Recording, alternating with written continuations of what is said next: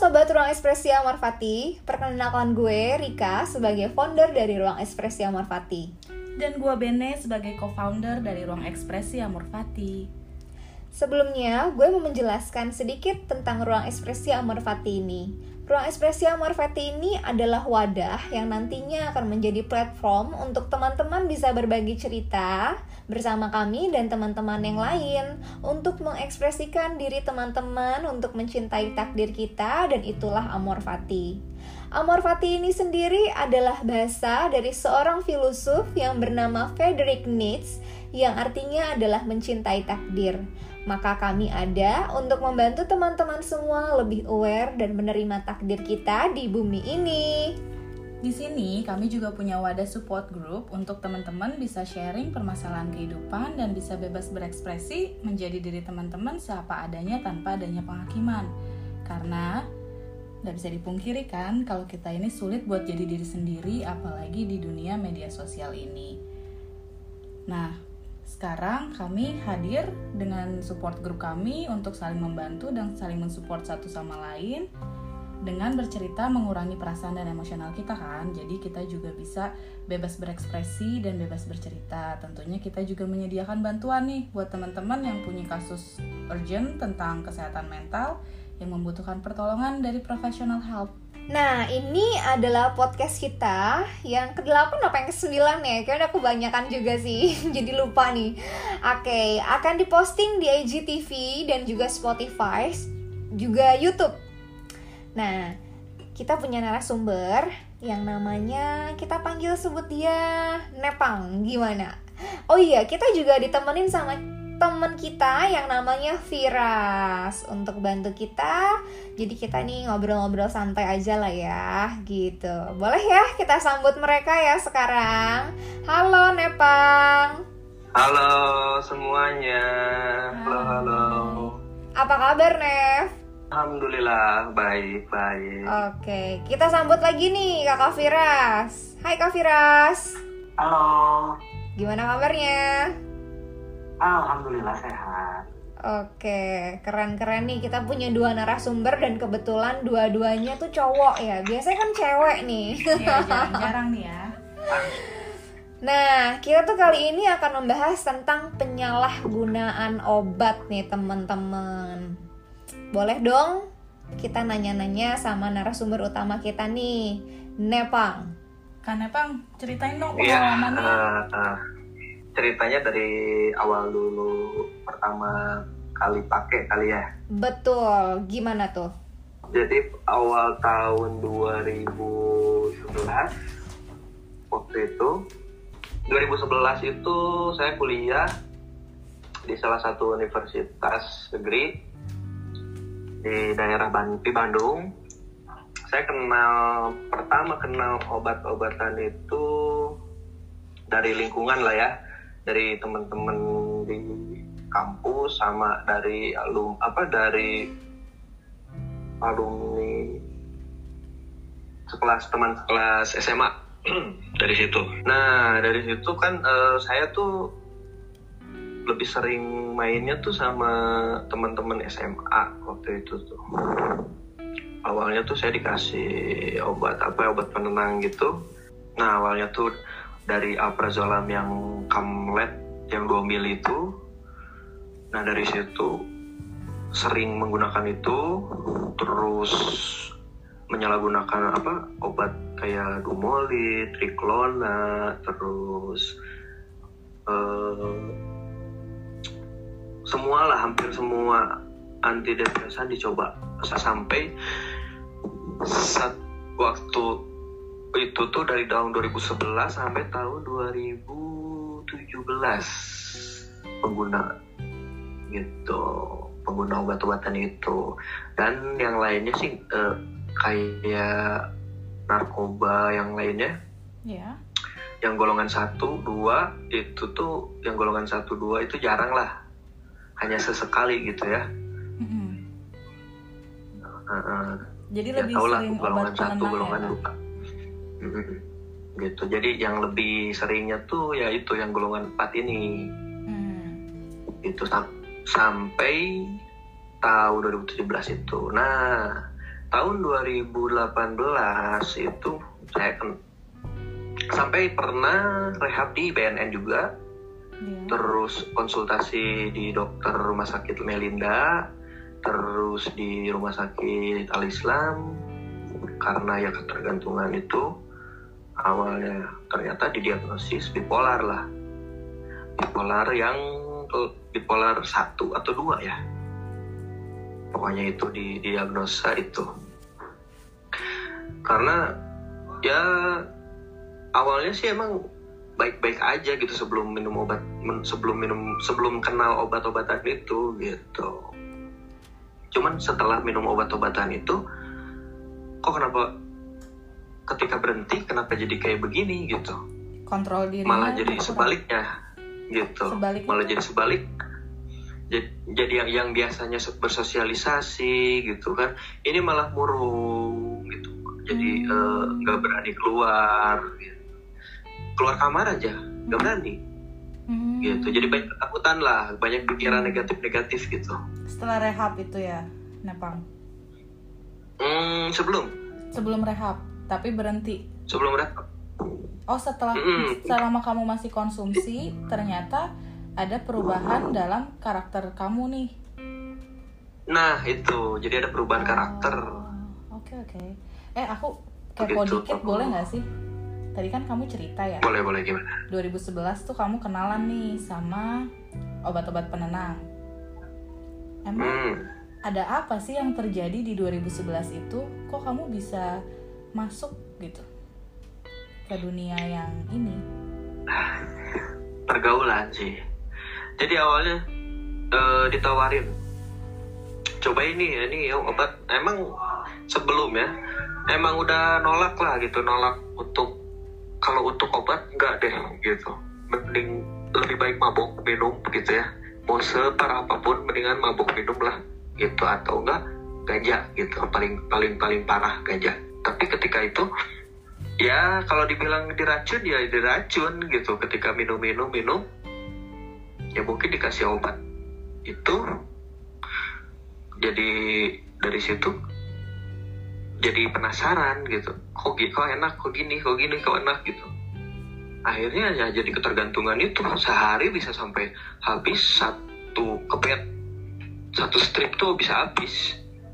Pernah kejadian yang paling parah tuh minum Riklona itu hampir 5 biji terus sama apa prazolam kamlet yang 2 mili. Dulu kan masih ada 2 mili itu ya.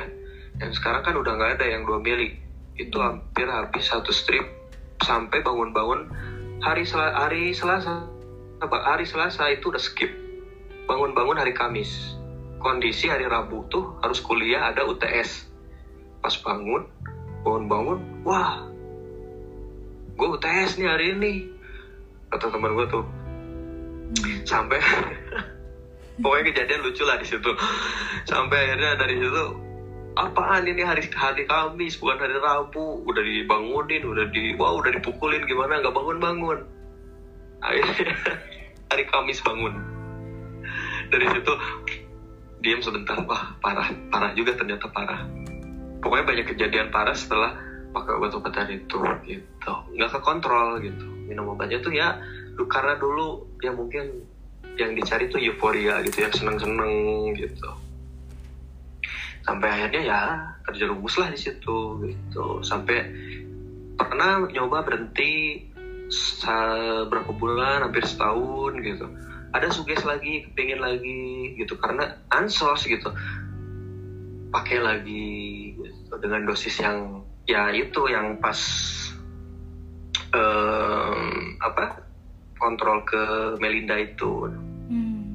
dikontrol lah sama dokter Melinda itu kamu segini ini ini ini ini harus harus harus ada ber, harus ada jadi setiap minggu tuh harus ada laporan ke ke dokter gitu apa yang kamu kerjakan selama satu minggu ini dari pagi sampai malam Bikin Gimana? jurnal gitu berarti kamu?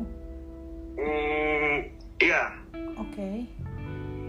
Gitu. Nah dari situ udah mulai stabil kan sampai ada satu permasalahan pribadi. Sampai saking stresnya sebelum rehab yang ke tiga ya kali ya di Tasik tuh. Iya. Pesantren sih lebih ke pesantren gitu. Tapi rehab juga tahulah itu Inabah Suryalaya Inabah itu kan Tahu-tahu. eh, eh, eh, di situ. Sebelum itu hampir ada gejala sampai mau ada eh, ngomong ingin bunuh diri lah udah gitu. Ada pikiran itu. Sampai ngomong sama orang tua gitu. Sampai kayak gitu orang tua kaget lah dari situ. Wah ini udah nggak benar padahal sama orang tua udah di disupport gitu di ini ke rumah sakit gimana tapi ternyata tidak tidak di ini tidak di tidak disemu tidak menyembuhkan akhirnya masuk rehab situ enam bulan Mm-mm. enam bulan selama itu enam bulan nggak pakai apa-apa gitu udah sehat Ya. oh ya se- eh, sebelum masuk sebelum masuk ke pesantren itu boleh cerita ada cerita satu yang kelewat Mm-mm.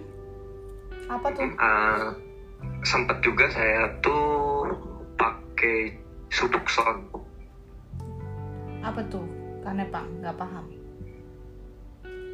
jadi eh, oke eh, aku jelasin ya Subuxon itu jadi obat itu obat le- obat legal di rumah sakit obat legal ru- di rumah sakit untuk eh, penggantinya putau Oh, Oke. ya untuk pengobatan yang sakau putau tapi ini legal di rumah sakit disediain di rumah sakit untuk yang sakit eh, ketergantungan putau nah saya eh, aku tuh nyobain subuxon dari temen. Nyobain tapi disalahgunakan. Iya disalahgunakan oleh kita gitu sama temen-temen. Disalahgunakannya yang harusnya dimakan oral. Iya. ini ini enggak ini dicairin dicampur air dicampur air panas kan ya? Sampai meleleh gitu terus dicampur lagi sama obat antidepresan. Iya. nah dimasuk dimasukin lah injek. Dimasukin suntikan. Oh. Tapi jadi efeknya kayak putau lagi sebenarnya waktu Kanepang itu keluar masuk rehab dan pesantren itu niat dari diri kakak sendiri atau dibawa oleh orang lingkungan sekitar sih? niat niat niat niat dari diri sendiri ingin berhenti benar-benar total pengen berhenti Tapi kok si uh, obat pengganti putau itu tadi kakak pakainya dengan salah guna tadi katakan Kanepang. iya sebelum sebelum sebelum rehab kan itu Oh, pas pesantren ya? Sebelum pesantren. sebelum pas ya sebelum pesantren. Gitu. Sampai akhirnya wah ternyata ya nggak enak lah apa yang dicari gitu dari obat itu yang Subuxon itu. Aku mau nanya nih, boleh? Terus gimana? eh, respon keluarga dan lain-lain tuh ada efek sampingnya nggak sih dari kita penyalahgunaan obat? Aku cerita dari nggak ketika nggak minum obat di keluarga ya Oke, gimana? ketika nggak minum obat di keluarga itu eh, perasaan tuh banyak pikiran negatif terus sensitif sensitif baperan lah gitu marah-marah lah inilah gitu ke- kepikiran stres stres over overthinking aja gitu padahal eh, keluarga tuh nggak nggak ini gitu nggak ngapa-ngapain gitu ke kita tuh. Cuman eh, akunya yang eh, negatif mikirnya gitu. Ini kenapa sih? Kenapa kok aku- selalu aku yang salah sih? Kenapa sih gitu?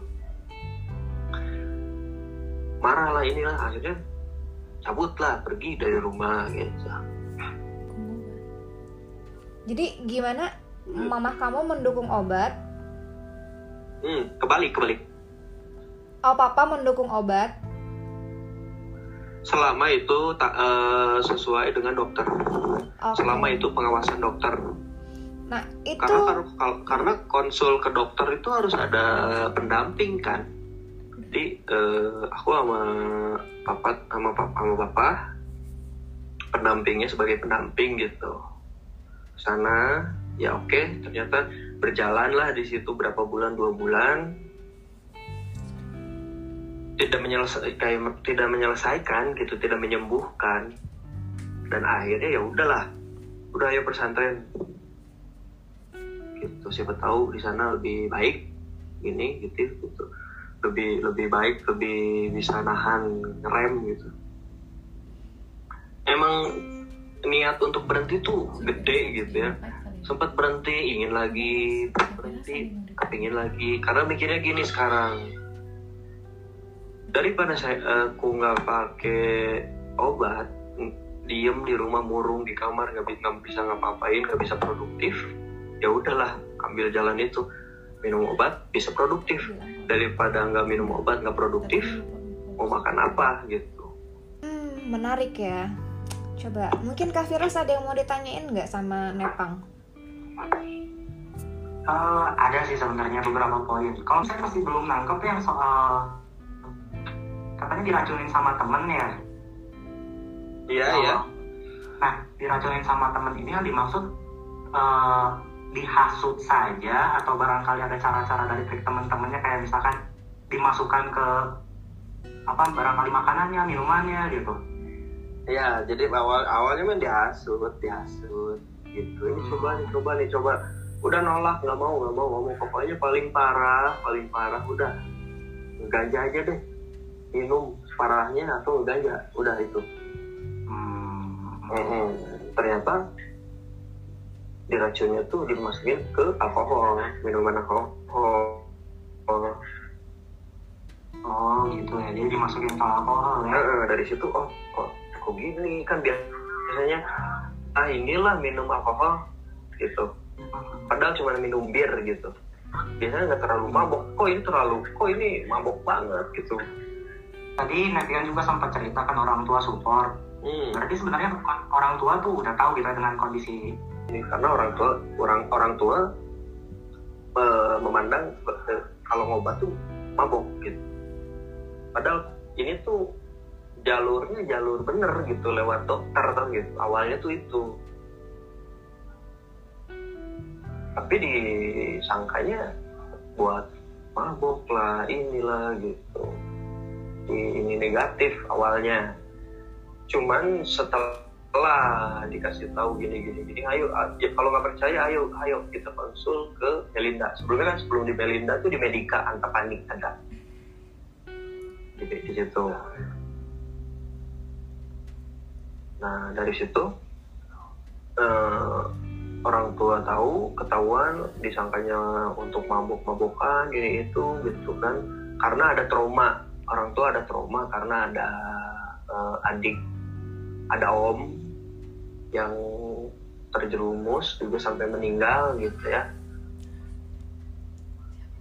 Nah traumanya trauma orang tua itu di situ gitu. Makanya ke aku jadi agak-agak ketat gitu untuk pemakaian yang kayak begini nah akhirnya dari situ kebuka lah uh, pikirannya uh, open minded lah dari situ. Mungkin sebenarnya emang ini problematika juga ya banyak orang tua yang belum paham kalau obat-obatan seperti obat dari psikiatri dan segala macam itu masih dianggapnya uh, sebelah mata gitu. Semua lah 90% persen nyakanya itu obat tuh mabuk-mabukan di Indonesia tuh itu yang jadi masalah itu itu dianggap tabu sebelum mata gitu. Uh, maksudnya ini juga semoga yang denger juga nangkep ya kalau problematik problematika dari seseorang yang punya mental illness tuh uh, ada orang tua yang belum paham dan lingkungan-lingkungan yang belum paham. Kanepang itu kan mengalami dua periode. Periode pertama ketika kakak mengkonsumsi obat-obatan tanpa pengawasan ahli dan sekarang mengkonsumsi obat-obatan dengan pengawasan ahli. Berarti dengan resep dokter psikiat atau psikiater ya? Iya betul. Nah itu tuh bedanya apa tuh kak? Uh, berarti kan ketika hmm. kakak di periode pertama sebelum mengkonsumsi dengan tanpa resep, itu kan berarti dosisnya gimana kamu? Efeknya gimana? Sama yeah. setelah ada resep dengan dosis yang tepat dan pengawasan ahli, efeknya gimana? Kalau dulu tuh acak-acakan. Yang tanpa resep tuh ya seenaknya kita, kayak makan kacang lah gitu ibaratnya. nggak kerasa buka lagi beli lagi makan lagi makan lagi terus sehari tuh bisa nggak kehitung deh pokoknya kalau dulu sampai pokoknya sampai nggak sadar aja gitu intinya tapi untuk sekarang ketika sudah ini dengan dokter pengawasan dokter dengan dosis yang tepat gitu ya dengan racikan yang tepat itu alhamdulillah baiklah ada efek baiknya gitu bisa berinteraksi dengan luar dunia luar gitu dengan terus uh, bisa beraktivitas normal. Berarti dengan dosis yang tepat dia justru malah uh, meningkatkan produk produktivitas kanepang ya? Iya, betul. Baik. Kak Firas ada yang mau ditanya lagi nggak Kak Firas? Ada. Boleh dong. Uh, Nepang, penasaran selama menuju proses medikasinya nih, kan kalau misalkan kita tahu ya kalau misalkan itu kan adiktif dalam artian kita bisa kecanduan. Nah, gimana sih Iya. caranya Kanepang ini nge-counter candunya ini dengan tujuan Kanepang ini pengen berhenti total gitu. Nah, ini kan pengen berhentinya ini tuh harus lebih kuat dibandingkan efek candunya. Nah, Kanepang menahan candunya ini gimana ya? Ada tips-tipsnya nggak barangkali? Nangkep nggak pertanyaannya? Jadi gini eh, untuk melawan itu pernah gini eh, mengalihkan kegiatan. Jadi eh, ketika ada suges tuh dialihkanlah ke hobi. Berkegiatan aja gitu. Dipaksakan gitu. Kalau kalau diem terus itu sugesnya makin tinggi. Tapi ketika ketika dialihkan ke situ ke hobi apa pun itu gitu ya yang selama itu positif kerjain aja. Kerjain kerjain ya. bisa melewati itu gitu teman-temannya cari lingkungan yang positif. Itu ya itu mengurangi suges kita gitu. Suges kita pengen lagi pakai. Meskipun ber- pas ke- berkegiatan masih ada suges juga tapi tidak terlalu parah. Dan di, di- dan di pesantren juga di nabah juga itu alhamdulillah enam bulan itu kan berhenti tuh dan nggak ada keinginan untuk pakai gitu. Karena kegiatannya penuh full banget gitu. Dari jam 3 pagi bangun mandi mandi jam 3 tuh udah dimandiin. Mandi tobat lah sholat aja kalau dihitung. Rokaat tuh udah 125 rokaat. Karena dari situ kan full full gitu kan kegiatan tuh.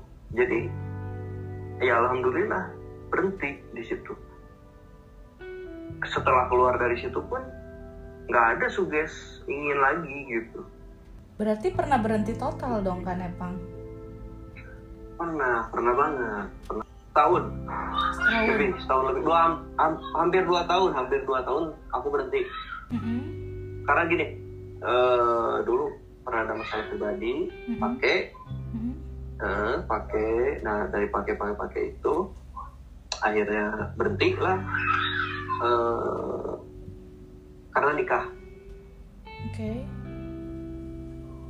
nikah dan dari situ berhenti total. Sempat kan eh, aku tinggal di Depok tuh nikah sama orang Depok. Itu berhenti total. Berhenti total satu tahun setengah. Ditambah eh, ini apa yang di pesantren tuh enam bulan ya ada dua tahun lebih lah dua tahun setengah berhenti Cukup lama ya. Terus setelah itu lanjut pemeriksaan ditemukan bipolarnya, vonisnya itu keluar ya waktu kapan tuh Kak Nepang? sebelum ini sebelum sebelum rehab pesantren itu Sebelum nikah? Sebelum nikah. Hmm. sebelum nikah yang kedua ya. Kakak dengan bipolar tuh sudah bisa menangani diri sendiri tanpa bantuan obat, itu standarnya di mana tuh? Oh dari, dari teman nih mau ngomong. Boleh ada saya teman sebenarnya saya teman kuliah. Dari Nepian dari Nepang ya. Eh, ya saya tahu per- kurang lebih saya tahu perjalanan Nepang dari seperti gimana pemakaiannya apa aja. Dan dan kita pun satu satu kampus gitu. Satu kampus satu kelas. Dan kita pun jadi kalau katanya di droplet bareng gitu kan pemakaiannya bareng-bareng gitu sama saya. Dengan ju- jujur aja gitu kan. Nah eh, untuk kali ini saya eh, kalau untuk teman-teman yang pengidap bipolar itu setahu saya bisa di cover BPJS nah eh, kan biaya biaya untuk psikiater itu lumayan ya lumayan ini ya lumayan lumayan tinggi apalagi dengan obat-obatan yang eh, tidak kalau misalkan umum tidak di cover dengan BPJS itu memerlukan biaya yang cukup tinggi. Seperti kalau untuk saya terapinya diberikan eh, obat itu kalau pagi itu diminum suruh minumnya Depakot. Depakot 250 mg sama hmm, kalau malam saya eh, sama kalau misalnya tidak bisa tidur baru dikasih alprazolam gitu. Gitu eh, paling eh, ini cuman mau apa ya mau sharing buat teman-teman. Bipolar tuh bisa loh gitu. Lewat BPJS loh di cover loh. Pertamanya tuh umum pakai umum saya di rumah sakit Al Islam. Baru itu eh, ketahuan nih baru ketahuan nih. Oh anak ibu ini ternyata eh, mengidap bipolar. Nah bipolar itu bisa dari eh, genetik. Ada genetik ada pula dari penyalahgunaan narkoba ketika itu ya saya cari tahu gimana caranya oh supaya eh, bisa eh, konsultasi konsultasi tapi menggunakan BPJS bisa tercover dengan BPJS gitu. Eh, mungkin ya apa ya saya sempat gitu ada pengalaman nih apa pengalaman menarik nih waktu saya di eh, apa di di dokter Gemah nih ya saya mau konsultasi saya mau konsultasi ada bapak-bapak yang nanya ke saya eh, dokter siapa? Oh saya eh, saya yang berobat. Oh kok nggak kelihatan? Nggak kelihatan. Loh ya maksudnya emang harus yang kayak gimana sih yang ke psikiater tuh? Ya jadi berarti tadi pertanyaan aku terjawab sih.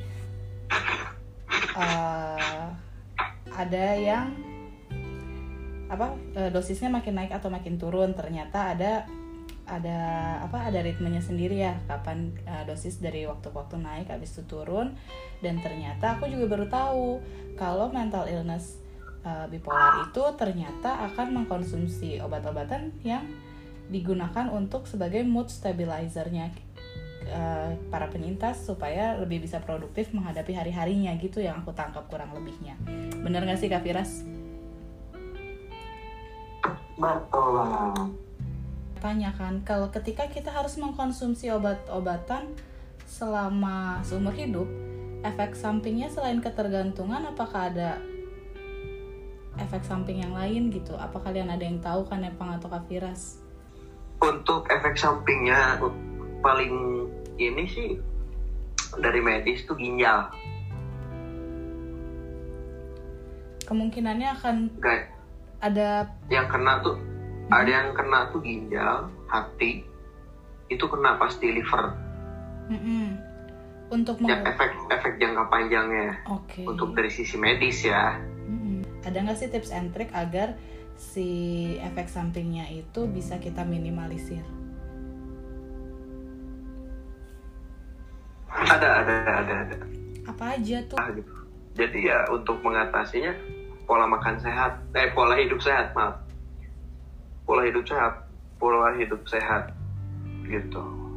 Itu harus diimbangi betul-betul dengan olahraga diimbangi dengan olahraga makan makan yang teratur gitu.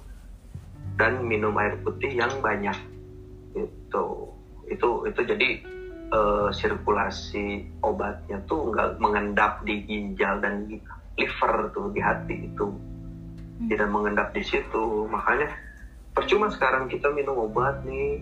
Udah terus gitu kan. Tapi pola kita pola hidup kita nggak sehat tetap eh apa mental kita sehat tapi badan kita yang rusak gitu. Jadi tipsnya ya harus diimbangi juga harus seimbang gitu. Dengan pola hidup sehat gitu. oke oke. Ada Bang mau nanya,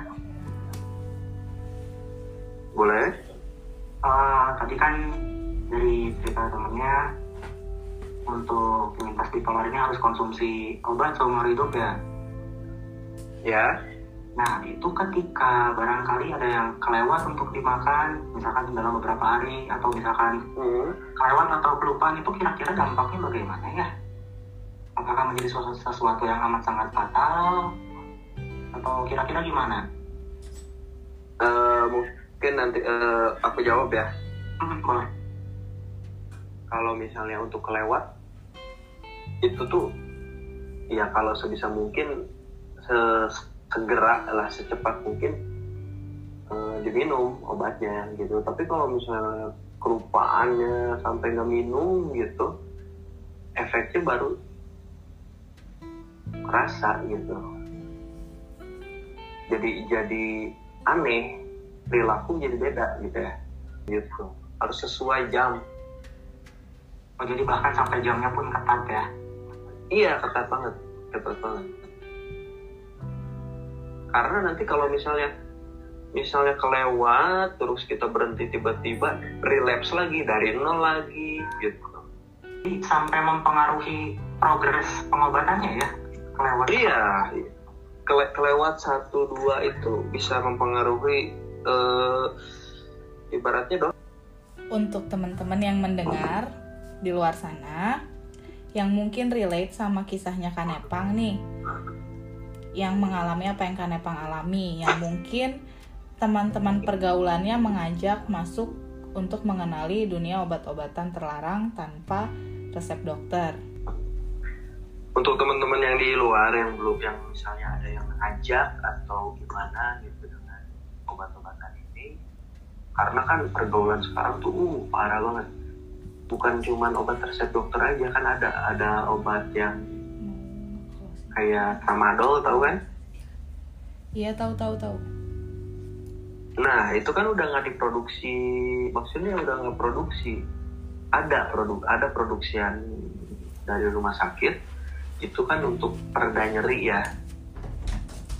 Nah itu disalahgunakan tramadolnya tuh eh, ilegal bahkan ile- eh, buatan rumahan gitu ya.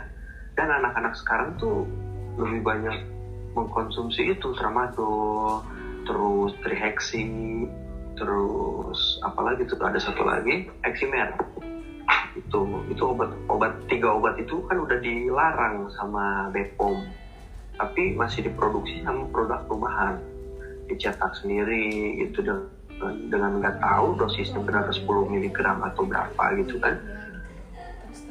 Saran untuk orang-orang yang di luar yang menawar ada yang temen ada yang nawarin obat apa pun ya sebisa mungkin nolak lah. Harus punya pendirian nolak eh, dengan tegas gitu karena ya berteman nggak harus ikut gaya hidup it, apa gaya hidup temennya juga gitu kan. Harus ada batasan. Berteman boleh gitu. Tapi untuk hal-hal yang begitu mah ya masing-masing lah. Kalau misalkan eh, temen temennya suka ngobat aku sukanya cuman minum alkohol ya udahlah. Dari situ stop gitu. Maksudnya eh, nolak gitu. Saling menghargai gitu Kalau untuk ini kak, untuk kita gimana misalnya kita punya teman atau saudara atau pasangan yang ya eh, yang berdealing dengan orang-orang yang memakai obat dengan tidak bertanggung jawab kita harus seperti apa sih peran kita gitu Hmm,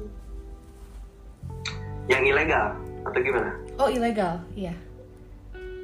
Eh, saran saya sih kalau misalkan sudah terlanjur menggunakan apalagi dengan golongan satu seperti sabu terus eh, ganja terus sintetis eh, apa? Eh, ya tembakau gorila gitu Eh, lebih baik eh, ke psikiater deh gitu dengan pengawasan dokter. Eh, paling segitu masukan dari saya terima kasih Wah, terima kasih sekali. Untuk podcast malam ini akan aku coba tutup dulu karena udah dua jam ternyata kita ngobrol-ngobrol ya sejam lebih tuh nggak kerasa. Topiknya agak berat tapi sangat informatif untuk yang mendengarkan. Sebelum aku tutup, kita mau relaksasi bareng-bareng. Aku akan putar musik dan kita akan meditasi sebentar ya boleh di mute dulu semua mikrofonnya.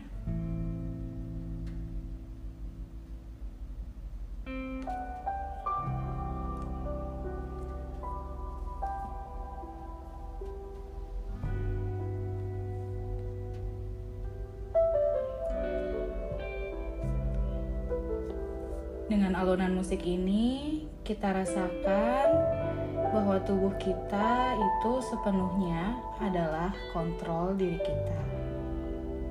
Kita coba atur nafas. Kita tarik nafas dalam. Tahan selama 3 detik. Kita keluarkan pelan-pelan. Sekali lagi, kita tarik nafas yang dalam. Kita rasakan udara mulai mengisi paru-paru kita. Kemudian oksigen mengalir ke seluruh bagian dari diri kita, memberikan relaksasi. Kemudian kita hembuskan perlahan. Sekarang kita letakkan kedua tangan kita menyilang di depan dada. Kita berterima kasih kepada diri sendiri karena sejauh ini sudah membantu dan bekerja sama dengan sangat baik untuk membuat kita berdiri di posisi kita saat ini. Terima kasih diri sendiri. Terima kasih akal sehat.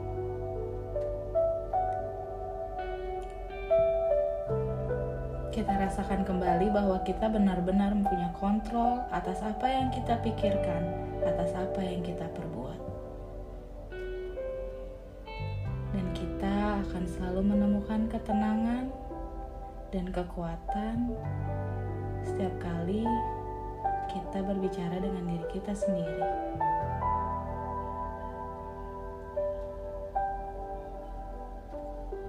Kita ambil nafas lagi yang panjang. Hirup semakin dalam.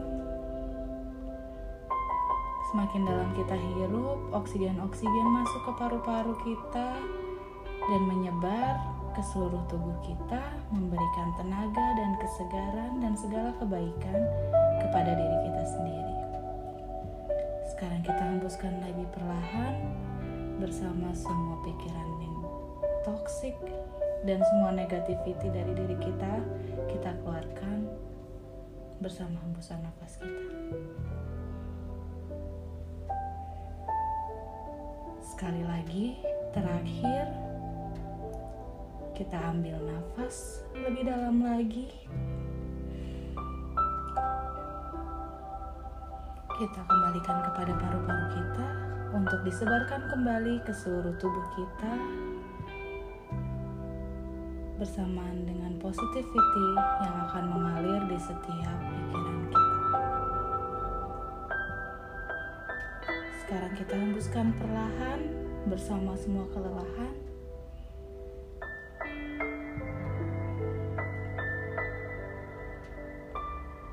Boleh dibuka matanya pelan-pelan dan kita sudah tenang untuk kembali melanjutkan aktivitas kita.